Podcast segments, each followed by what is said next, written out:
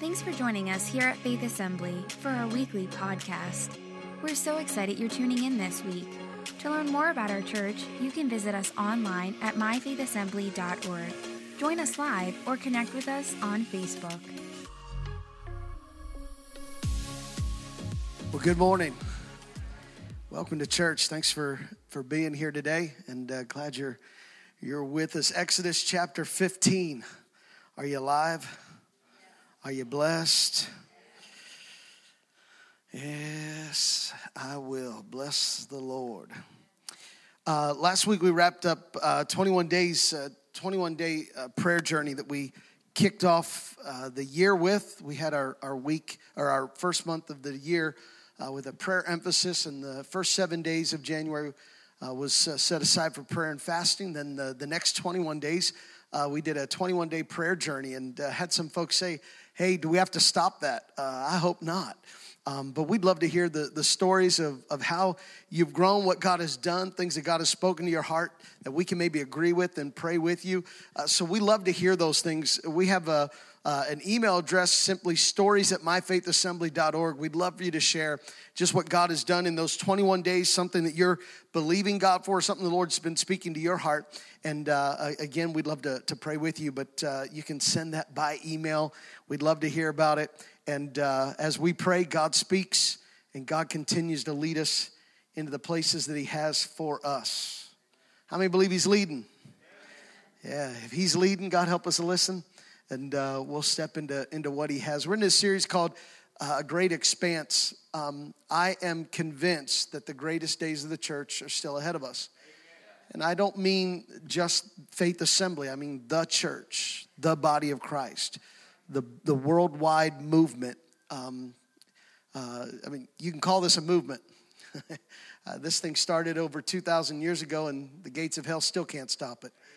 And they're not going to because it is, it is an effective work caused by God. You know, the, the scripture says that the glory uh, of the, the house, the place of God's presence, uh, the temple that was that was that was built. Um, the prophecy was spoken that the glory of the house in the later days will be greater than the former days, and uh, we are we are in that progress that we are moving in those greater uh, greater days. Just the the work of God, His Spirit that is moving and uh, interrupted flow. That's what the, the expand interrupted flow of God's presence. And here's what we know: the gates of hell will not st- will not come against the work of God. It will prevail and uh, we get to be a part of this. I want to look today in Exodus chapter 15. Um, Moses has just led the Israelites through the Red Sea. They've been in 400 years of captivity. The beginning of chapter 15, if you were to look at the start of chapter 15, uh, they were singing the song of Moses. They're dancing. Someone even brought a tambourine. You know, you never know. Uh, just break one out and start singing and dancing. And um, if you do, try to have rhythm. If not, go to a back room that doesn't sound nice, but uh, uh, I'm sure these they, they had rhythm and uh, they were they were beating the tambourine and singing and dancing and uh, they're giving praise to God. And then uh, along the journey, they come across disappointment. And I want to talk today uh, just how we respond in in those, those moments. And here's what I know for a fact: God is ordering the steps of the righteous. The steps of the righteous are order of the Lord. There's only two type of people on the earth: the righteous and the unrighteous. Uh, and so, those who are the righteousness of Christ, that walk in Christ, He's ordering our steps, which means even the steps that lead through disappointment. God is still working in those. All right, and so I want to I want to hopefully encourage us today and and uh, give us some perspective to see God working in greater things and in greater ways. Exodus chapter 15. Why don't you stand with me? The essence of this is I basically want to say, don't put God in a box. Just because it doesn't look like he's working, don't judge his work based on what it looks like. Um, there's a masterpiece. You ever watch an artist start to draw and, and put something on the canvas? And the artist begins to paint something. Uh, I, I don't know if you, you've ever seen this. And to be honest with you, for the first, I don't even know how long it would be, but it's like, I don't even know what they're doing. Anybody ever watch a painting uh, happen? Uh, the one time we saw this, uh, was a guy who was was was uh, painting for, um, it was in this concert I was at or something. I don't even know. But this guy's got this canvas, and I'm like, okay, well, that ought to be interesting because right now it looks like nothing. And uh, it sure was interesting by the time it all came together, what all brought about. How many know God is a master artist? He knows how it doesn't look look like it's it's doing what it's supposed to, but he is working even in those difficult places. Here's Exodus 15 verse 22. Then Moses led the people of Israel away from the Red Sea and they moved out into the desert of Shur. They traveled in the desert for 3 days without finding any water. When they came to the oasis of Marah, the water was too too bitter to drink, so they called the place Marah, which means bitter. Then the people complained and turned against Moses. You know, the same ones that were dancing and singing and shouting. Uh, three days later, here, they're, they're, they turned against Moses. What are we going to drink? They demanded. So Moses cried out to the Lord for help, and the Lord showed him a piece of wood. The Lord showed Moses a piece of wood. Moses threw it into the water, and it made the water good to drink. It was there at Marah that the Lord set before them the following decree as a standard to test their faithfulness to Him. This is where this was established. He establishes this decree with them. And I would say to you today, it's still an establishment. It's still, it's still in place. He establishes from the beginning, and here's it still applies to us. He said, verse 26, if you listen carefully to the voice of the Lord your God and do what is right in his sight, obeying his commands and keeping all his decrees, then I will not make you suffer any of the diseases I sent on the Egyptians, for I am the Lord who heals you. So I pray today, God, that you would help us to walk in healing. God, that even when we walk through disappointment, that Lord, we would see your healing hand at work, that we would walk stronger than we were before we got there. God, give us perspective to see your hand at work and God, the greater things that you're still to do. We pray this in Jesus' name. If you agree with that today, would you say amen? amen. High five your neighbor and tell them it's good for you. It's good for you. So said every mother. You may be seated this morning. It's good for you. So said every mother who tried to get her kids to eat spinach. It's good for you. Um, I don't know where this one came from. Eat it, it'll put hair on your chest. What kid wants hair on their chest? Uh, that, that, uh, it's good for you. I, I want to I wanna share from that title these next couple minutes. It's good for you. Um, some time ago, I wasn't feeling too good, had this congestion. Jody has this concoction she gave to me to drink by the name of, of uh, Alka Seltzer Plus. This stuff is disgusting. I started with congestion, but by the time I was done, I had an upset stomach. It was like trade one issue for another. Like this thing was horrible. It didn't matter how many times she said, It's good for you, it's good for you. It didn't change the matter that this was disgusting and difficult to drink. It's good for you. I, I find it interesting that sometimes the things that might be hard to stomach are the very things that God is using to mature us and grow us up the very thing that might be hard to stomach are the things that are sometimes good for us. And God is working in those things. If He's a God who's ordering our steps, if He's ordering the steps of the righteous, then we know that we can trust Him as He's ordering our steps and moving us into the place that He has for us. Here is Israel, 400 years of slavery. They have known how to be slaves. Now, you better believe they, they wanted to be free. But how many know you can want something but not really know what you want? They knew they wanted freedom. They wanted freedom. They had oppression. They were under uh, Pharaoh's rule, his thumb. Every decree, everything was made. He made their life miserable. They wanted freedom. The downside is they wanted freedom, but they didn't know how to be free. Because it's one thing for God to take you out of your situation, but how many know just because God changed your situation doesn't mean your mind has caught up to your new place? if you're in the old place, you've learned how to think like a slave for 400 years. My grandpa was a slave, my grandpa's dad was a slave. You got 400 years of people knowing how to be slaves. It was their mindset, everything they thought. It's not enough to just fix problems by taking the problem away, because if the problem just goes away and the mind never changes, you just create a new problem down the road. The mind has to go through a process of changing that there is this work that needs to be done. They want to be want to be free but no honesty they don't know how to live in freedom. They don't know how to think like free people. They think like slaves which is why it's important that when we are in Christ, we don't conform to the pattern of this world, but we're transformed by the renewing of our mind. I am saved the moment I invite Jesus into my heart, but my mind takes some catching up. My, my, my, I've got to change now the way I think. I've got to change. And as I change the way I think, it begins to change the way I respond, the way I act, the way that I, that I process things. There is a change. And I am continuing in this changing process. And God uses the disappointments in life to help me change. It's good for you. There are places that it's, it's disappointing. It, it didn't happen the way I wanted, but it's good for you. It, here is the Israelites. They're traveling for 400 years. They're going from slavery into the promised land. Moses has set them free. They are now walking through the Red Sea on dry ground. This is a miracle. Moses, of course, has his rod. He st- uh, uses the rod with the water. The water parts, and as the water parts, they walk through on dry ground. But they feel the, the, the, the oppression, or they feel the, on their heels is the enemy because Pharaoh has now sent his army, he and his army, out to get Israel. Because how many know the enemy will always try to get you back from the place you left? The enemy's always going to try and keep some hooks in there to keep you from where God has called you to be. And so the enemy is now pursuing the Israelites, they get through the Red Sea, and just as they get through, they stand on the other side of the Red Sea, and God causes now the wall there. Here now is everything that had held them back, they had been freed of. Start walking towards the promised land to desert. There's always this transition. There's this transition. You know what the desert is? The desert is where people go, where things go to die. The desert is where things go to die. And you and I walk in places of the desert, the transition, because there's some things in us that need to die. Because if we don't change what's in us, we'll just take that with us to the new place.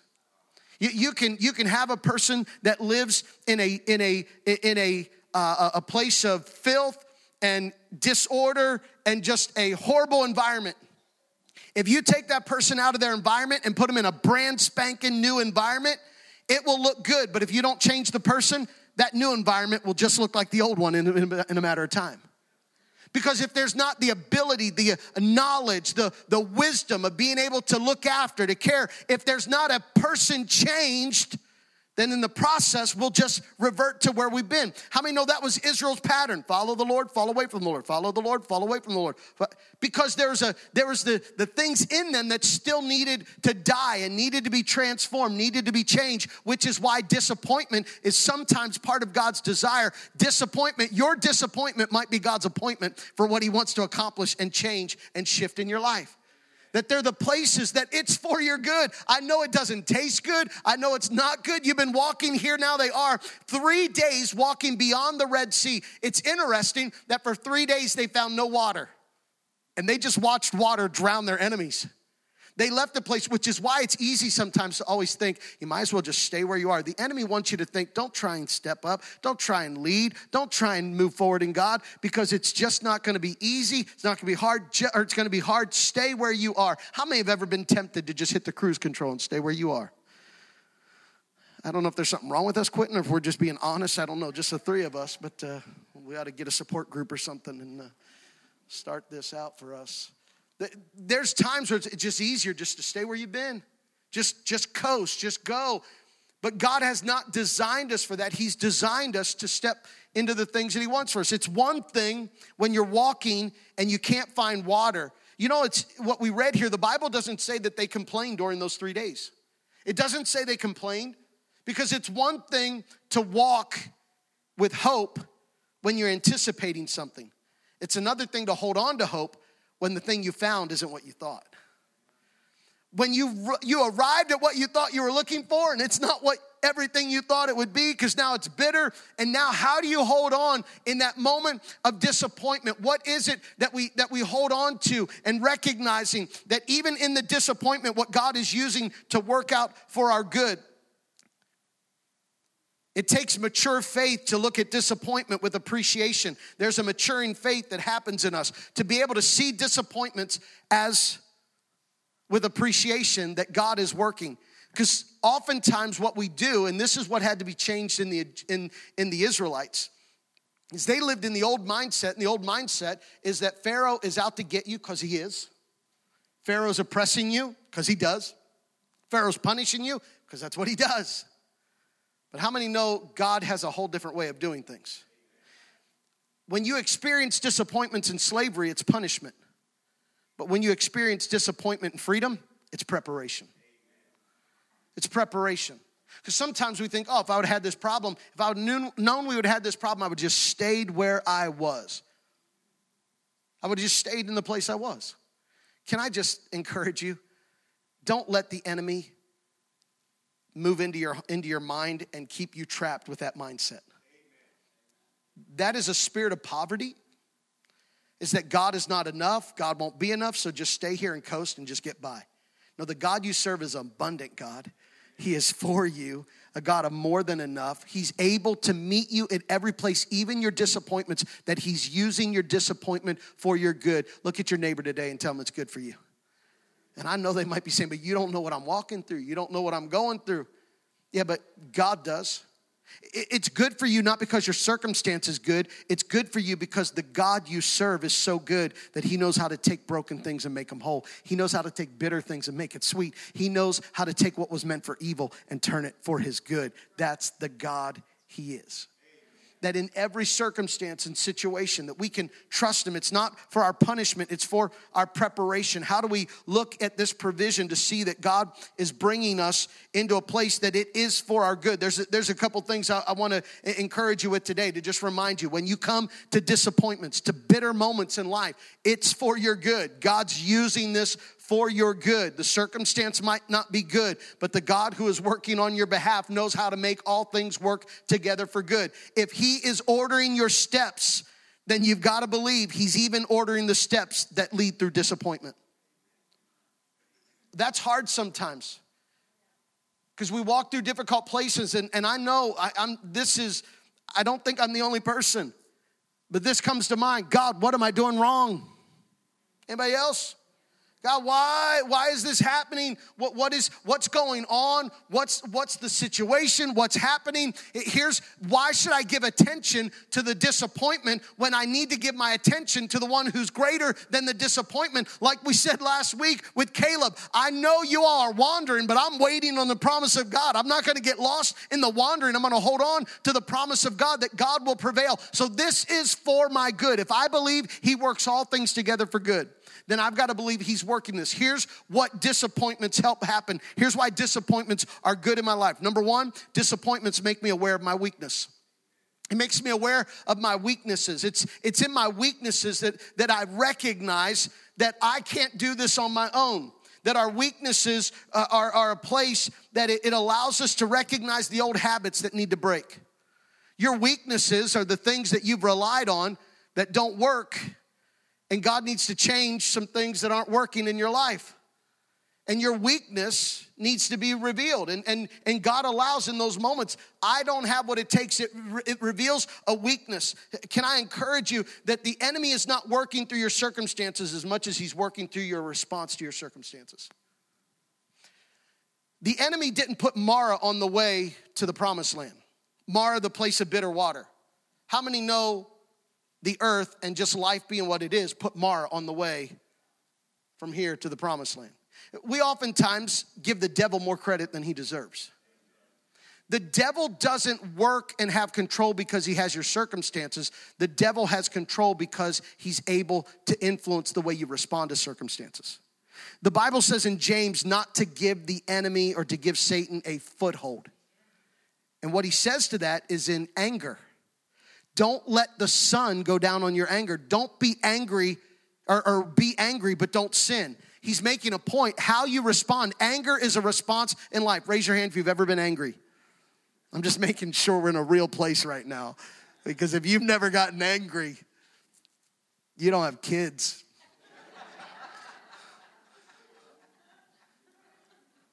that were young. uh, anger is a natural part of life. Being angry isn't wrong. It's when I don't have a proper response in my anger that I give the enemy a foothold. You see, the enemy didn't cause what made me angry. I gave the enemy control in not controlling how you respond to your circumstance. These words in regards to his weakness, Second Corinthians 12, he, I asked the Lord to take it away. How many have asked God to take some things away? Yeah, God changed some things. God changed these circumstances. He, he says, I've asked the Lord three times to take it away. Each time he said, My grace is all you need. yeah, but I need a drink, Lord. I mean, they, they could have said that. Yeah, yeah, my grace is all you need, but we're to die of thirst. This is we're in a rough situation, but but we recognize, yes, his grace is all you need. Paul says, uh, he says, my power works best in weaknesses. So now I am glad to boast about my weaknesses so that the power of Christ can work through me. That's why I take pleasure in my weakness and in my in the insults, hardships, persecutions and troubles that I suffer for Christ. For when I am weak, then I am strong. It's in my weakness. Here's why we're strong because when I'm aware of my weakness and if I respond properly in that weakness, if I respond properly, it should bring me to a place where I become more dependent on Jesus. Those two go together. When I'm aware of my weakness and if I respond properly, then I move to a place of, of humility and dependency upon Jesus. You are always in a better place when you're more dependent on Jesus. So thank God for whatever pushed you there. Some of you got closer to Jesus because you went through disappointments. Sometimes we've gotten closer because we walked through hardship. There, there's, there are two responses we see in this text here. The Israelites, they could not find water, and the Bible says that they began to complain. Did you ever try that? Things weren't going their way. They began to complain. What did Moses do? Moses began to call out to God. You see, there's something about recognizing your weakness. Whenever you don't recognize your weakness, complaining recognizes someone else's weakness. But praying recognizes your weakness and God's strength. See, when we're caught up in complaining, we don't recognize our own weakness. It's always someone else's, the circumstance, the situation. So you can respond by complaining or you can respond by praying. And praying is my awareness of my weakness, which makes me say, I am dependent upon God. That I'm dependent upon Jesus. When you become dependent upon Jesus, you become more attentive to his word. The more dependent you are on him, the more attention you give to the word of God. So here's a question for you How much room does God's word have in your heart? that will determine how dependent you are on Him. The level of the Word of God. So, if the Word of God does not have a daily place in your heart, then you probably don't have a daily dependence on Him. You have a, you have a pocket style Jesus. Pull him out when you need him. But there's a difference between having in your pocket and having a belt. There's the, the belt of truth that, that you apply and put on rather than just, you know what, anything you have in your pocket, it's the last thing you grab on your way out. Just in your pocket, it's there if you need it. How many know he's not a pocket Jesus? That we need to let his word be around us his, his the word of truth that it becomes something that we that we engage in. If we don't make daily room for the word of god it says our dependence is not on him as it ought to be. Now that's not a statement of condemnation that's a statement of of of of observation right? I mean there's just certain things you know that it just equals you know two plus two equals four. So if jesus matters in our life how many know his word ought to have place in our heart. Okay? And so when we're dependent on Jesus, we're more attentive to his word. That's, in, that's important because the decree that he makes here is that if you listen to my voice, if you obey my commands, if you do what I say, if my word has place in your heart, he says, then I will not cause the diseases of Egypt to come on you because I am the God who heals you. How? Through the word. The Bible says he sent his word to heal our disease. It is the word of God that goes forth, that it is the word of God that we cling to, we hang on, we operate in, that when the word of God finds place in us, that is us having dependence on Him. When He is all that we want, we want Him more than anything else. Uh, Psalm 63 1 says this Oh God, you are my God. I earnestly search for you. My soul thirsts for you. My whole body longs for you in this parched and weary land where there is no water. Notice He says, My thirst is after you in a place where there is no water. Because when we are in Christ, we are completely consumed and we have all we need. Here's what I recognize the more consumed I am with Jesus, the less consumed I am with my natural needs. Have you ever been working on a project, you spent a whole day doing something, and by the end of the day, you didn't actually eat at all because you were just so busy doing what you're doing? And not because you were fasting, but because you were so consumed and engaged in what you were doing that you didn't make time to eat, and that time to eat was not important to you because doing what you were doing was more important than even eating at that moment.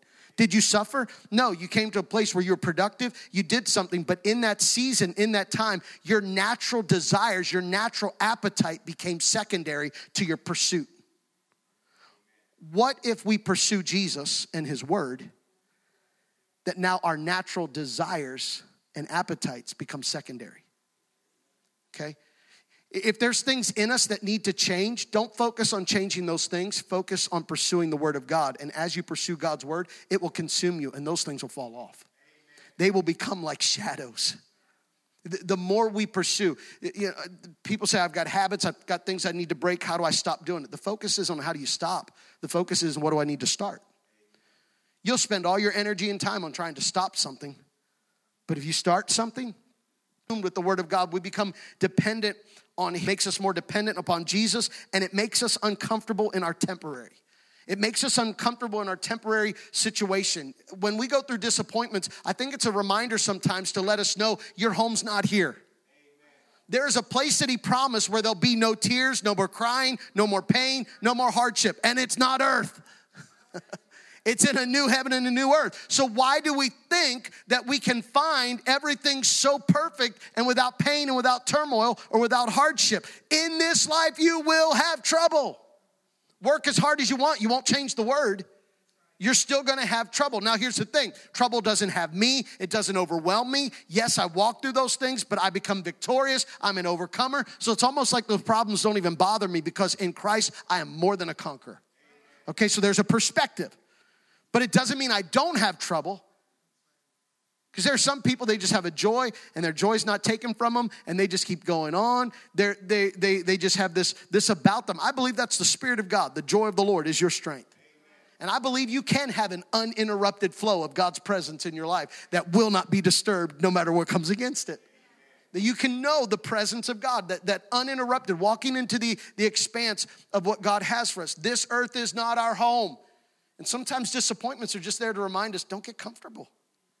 Don't make it about this life. This is here today, gone tomorrow. So don't trade the eternal for the temporary. They, they just got on the other side of, of the Red Sea. And um, uh, of course, the, the scripture we read says that Moses led them, right? We, we read Moses led them. Now, you and I reading that, we're like, yeah, Moses was the leader, they followed him. But that word led them is not like, you know, follow the leader. That word led them means forcibly. It, it's almost a picture of he had to force them and drag them along. Why? Because they just watched their enemy drown in the sea. They're on the other side, they're in freedom. Looks good to us. Let's stay right here. How many know that's that's equivalent sometimes to pursuing God because I've got problems, and the moment my problems go away, I camp out right where I am. Don't pursue Jesus to get rid of your problems. Now, if that starts the pursuit, that's great but let it move into something more. Don't get comfortable where you are. Don't stop in the place that you've been. Allow this, this to move you forward. Here, here's number four. When I when I walk through disappointments, it makes me healthier and stronger for the journey. Remember, it's preparation. What I go through makes me stronger. You know, what doesn't kill you makes you. That's what they say anyway. There, there's things in there's this ability to strengthen. Here's something interesting. Um, I read this, uh, uh, this piece, uh, David Buckingham, he wrote uh, a, a book on the Israelites going from the Red Sea into the Promised Land. He made a medical connection, being a doctor and all that stuff. Uh, he can do that. This I thought was interesting. He, he makes it this point. Uh, of course, he talks about how there, there are some trees, and no guarantee that this was the case here, but, but there are some trees that that the bark has the ability that when you put it in water, it causes minerals and the heavy minerals to fall to the bottom of the water, making the top of the water able to be, to be, to be drank. And so this is this is a process. Now, here's what I believe. I believe God did a supernatural miracle by showing Moses a piece of wood. He applied it and it transformed. But I do believe God also works, and I, we are a people that Science is not afraid of Christianity, and, and the Bible's not afraid of science. okay? Some people think, well, to understand the, or to, to believe the Bible, you gotta get rid of science. No, you don't. As far as I'm seeing everything that comes out of science, and even the more they show about the universe, it only shows how great our God is to create it and how much this world really needed a creator to have anything sustained. Every piece that's, that, that moves together, that it points to the greatness of God. God created it, so God knew how to make minerals fall to the bottom. Why, why would we think man was some genius to be able to? God was already ahead of all this stuff. I mean, God already knew how to work in life in situation circumstances. Here's, here's what's interesting. He, he speculates that even though the waters were now drinkable because the, the stuff floated to the bottom, there was still a significant magnesium and calcium content in the water. Now, this might be a little gross, but just read through this. The laxative effect of this would have cleaned out the digestive system of the children of Israel. You say, well, what's the big deal? Cleansing them of common Egyptian ailments such as dysentery and other diseases that were commonly passed around among the Egyptian peasants. Basically, he's saying there that this was a medical medical thing that would happen as well because as this began to pass from them, it no longer became something they just passed around one another. That it allowed to pass them, it allowed healing. How many know God knows how to heal you? God knows how to bring you to place. Your disappointment might be the very thing that God's saying, I want this to heal you. I want you to, it looks bitter. It looks like something you don't want to take, but it's good for you. Because if you allow this to work in you, it'll take out the impurities and you'll quit passing around the stuff they had in Egypt and you'll walk in the wholeness of what I have for you. How many know there's some things that need to die in the desert? There's some stuff we got to get out of our system. There's some things that need to be released. There's some things that need, need to be let go. There's some stuff in our lives that we need to need to pass on. The, the Bible or, or, this this this connection the Bible making with these minerals. This guy goes on to say calcium, magnesium together form a basis of a drug called dolomite, which is used by athletes as a performance enhancer in hot weather conditions. At Moriah, God provided the right medicine to both clean out their systems and to prepare them for the long journey to Sinai. God knows what He's doing in this moments of slavery in Egypt that have been held over you, that His word, you've been taught how to live like a slave. You've been taught to be controlled by your thoughts and, and your anger, your insecurity, your disappointments. Yeah, you're saved, but we're still living in the strongholds that need to be released. And God will let us go to disappointment sometimes because He's working in those difficult moments to cause us to break free from what's held us, to walk in the newness of what God has for us that it's good for us. Look at your neighbor, tell him it's good for you. It's good for you. I am the God who heals you. How many believe he's the healer? If my people who are called by my name will humble themselves and seek my face, turn from their wicked ways, I will hear from heaven, I will forgive their sins, and I will heal, I will restore, I will heal their land. Oh God, heal. Heal us. We're broken people. We've lived our whole lives knowing how to be slaves, but Jesus came along and He's been teaching us how to live in freedom. And He's even used disappointment sometimes to help direct us and help teach us. Here's the last thing I want to give you.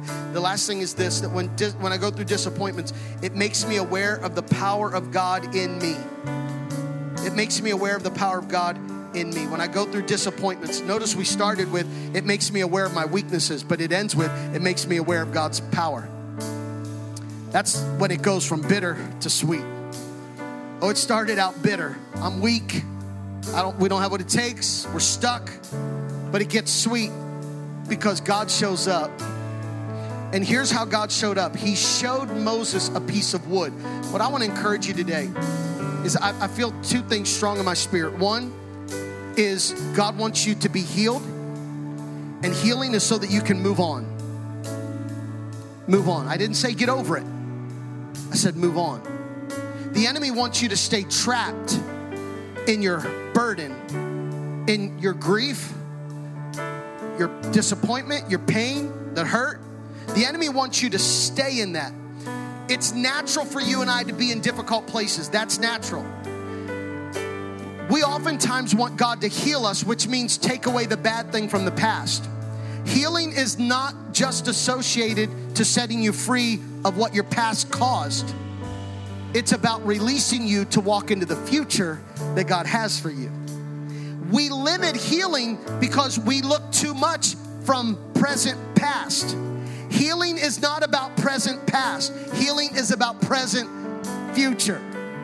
When God heals you, it's not so that you can be set free from what you went through, it's so that you can be set free for what God has for you. It's sending, which is why Jesus, when he healed the man, he sent him to the pool of, of, of Shalom, which means of Siloam, which means sent. It means to be sent out, to be healed and be sent. When you're healed of God, when he heals you, you're meant to be sent. God doesn't want you to just stay where you've been, he wants you to move in healing. Now, here's something interesting. Moses says he prays. Thank God for prayer, prayer people. Thank God for people who don't just complain, but who pray. Little side note: next somebody, some, next time somebody complains to you, ask them have they prayed about it. I want to tell you what's going on. Have you prayed about it? Moses prayed about it, and the Lord showed him a piece of wood. Now, what Moses could have thought is, hey, I used this rod and it worked on the Red Sea. I might as well use this rod again. That's the danger. God wants to give you a new method. Don't get stuck in the same place you've been. If you're going to go into an expanse that's where you've never been before, then why would God use the same things He's used before? I love talking about what God did in the past, but let me tell you, where God wants to take us is further than we've ever been. So let's not just do it like we did it in the past.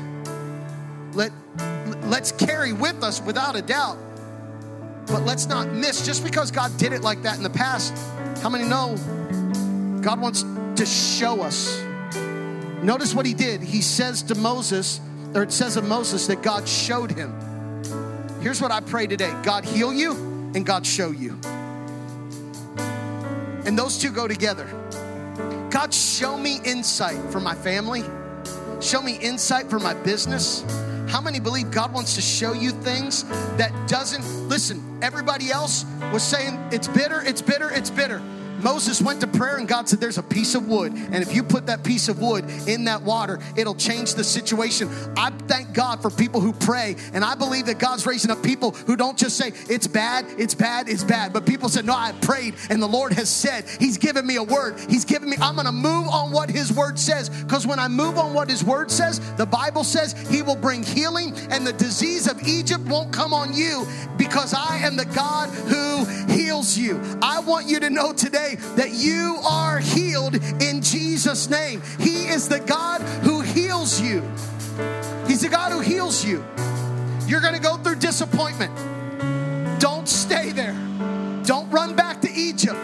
Pray and let God give you the piece of wood. Can I tell you? He already did. Jesus said, Take up your cross daily and follow after me. The cross changes everything. Take up your cross and follow after me. When you carry the promise and the word of God in your heart, your disappointments, you'll turn around and say, That was good for me. That was good. I didn't like it, but in the process, that was good for me. Look at your neighbor, tell him one more time, this is good for you. It's good for you. It's good for you. God knows what He's doing. How many believe God knows what He's doing? Come on, would you stand to your feet all across this room? Your God knows what you're what you're what He's doing, where He's leading you. Marah was not a surprise to Him. He knew. And guess what? He's given you what you need to make it through. You've come to a difficult relationship. God knew. And He's given you the wisdom to be able to navigate that relationship in wisdom and in grace. The Bible says in Jeremiah, Ask of me, seek me, and I will show you great and mighty things, things that you don't yet know. I'll reveal truth and mysteries to you. I'll show you that piece of wood. Bible says in Corinthians, Paul said as well that there's no there's no temptation that is too much for you. That God will give you a way of escape. He'll show you. He'll show you. How many say to God today, God show me? God show me. Yeah, show me. I want to sing this before we go and as we sing this, would you just would you just ask God right now to show you whatever your disappointment is, whatever that thing is, whatever it might be? You've come to Marah, you've come to a place of bitterness, a place that's a difficult place. Say, God, show me. Let God give you insight. As we sing this, come on, just, just let God begin to speak to you.